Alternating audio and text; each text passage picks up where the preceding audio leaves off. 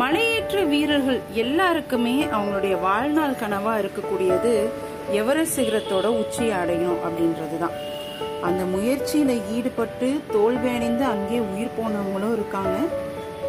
முயற்சியில வெற்றி அடைந்து ஊர் திரும்பினவங்களும் இருக்காங்க.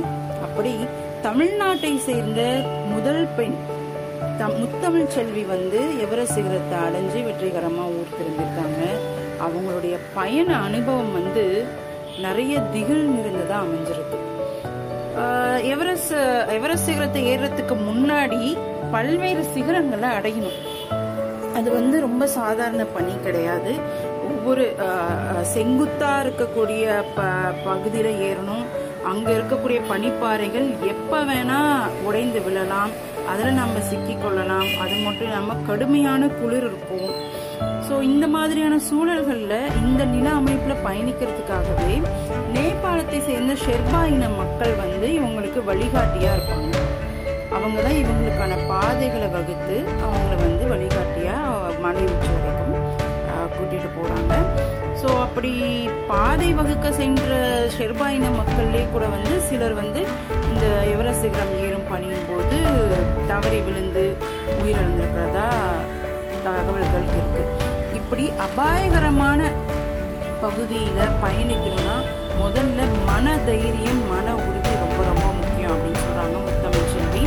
ஏன்னா நம்ம போற பாதை எப்ப வேணா உடைந்து விடலாம் அது அது மட்டும் இல்லாம விரைவாகவும் அந்த இடத்த கடக்கணும். சுதாரிப்போடையும் அந்த இடத்துல இருக்கணும்.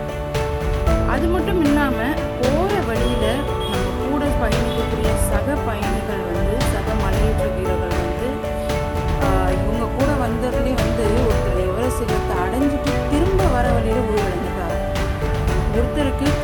ரத்தமெல்லாம் உறைஞ்சு போகுது கையே எடுக்கக்கூடிய நிலைமை வந்துருச்சான் இந்த மாதிரியான விஷயங்களை பார்க்கும்போது ஆட்டோமேட்டிக்காகவே நமக்கு உளவியல் ரீதியாகவே மனசுக்குள்ள ஒரு பயம் ஏற்படும்.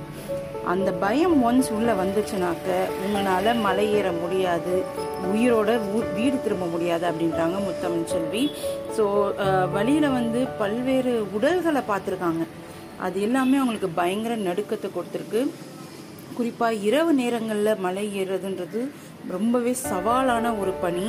அதை அந்த மாதிரி கஷ்டம் வரும்போது அது மட்டும் இல்லாமல் குளிர் அதிகமாக இருக்கிறனால நம்ம உடம்புல ரத்த ஓட்டம் பாதிக்கப்படும். அதனால் பயங்கரமான உடல் வலி ஏற்படும்.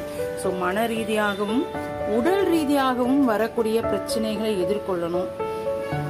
பயப்படக்கூடாது. மனதைரியத்தோடு இருக்கணும். நம்மளுடைய இலக்கு எவரெஸ்ட் சிகரம் அப்படின்றது தான் ஸோ இதை நினச்சி தான் நான் வந்து என்னுடைய பயணத்தை வந்து தொடருங்க அப்படின்னு சொல்கிறாங்க எப்போல்லாம் தனக்கு கஷ்டம் ஏற்படுதோ அப்போ தான் தன்னுடைய இரண்டு குழந்தைகளை வந்து அவங்க நினச்சி பார்த்துப்பாங்களாம். என்னன்னாக்க நம்ம எவரெஸ்ட் சிகரத்தை ஏறுறோம் வெற்றிகரமாக நம்ம கதையை போய் நம்ம குழந்தைங்ககிட்ட சொல்லணும். இதை மட்டுமே அவங்க மனசுல கொண்டு பல ஆபத்தான சூழல்களை கடந்து மன தைரியத்தோட எவரெஸ்ட் சிகரத்தை வெற்றிகரமாக அடைஞ்சு அவங்க ஊர் திரும்பியிருக்காங்க. ஆஹ், நிச்சயமா இவங்களுடைய இந்த பயணம் சாகச பயணம் வந்து பலருக்கும் வந்து முன் உதாரணமா அமைஞ்சிருக்கு.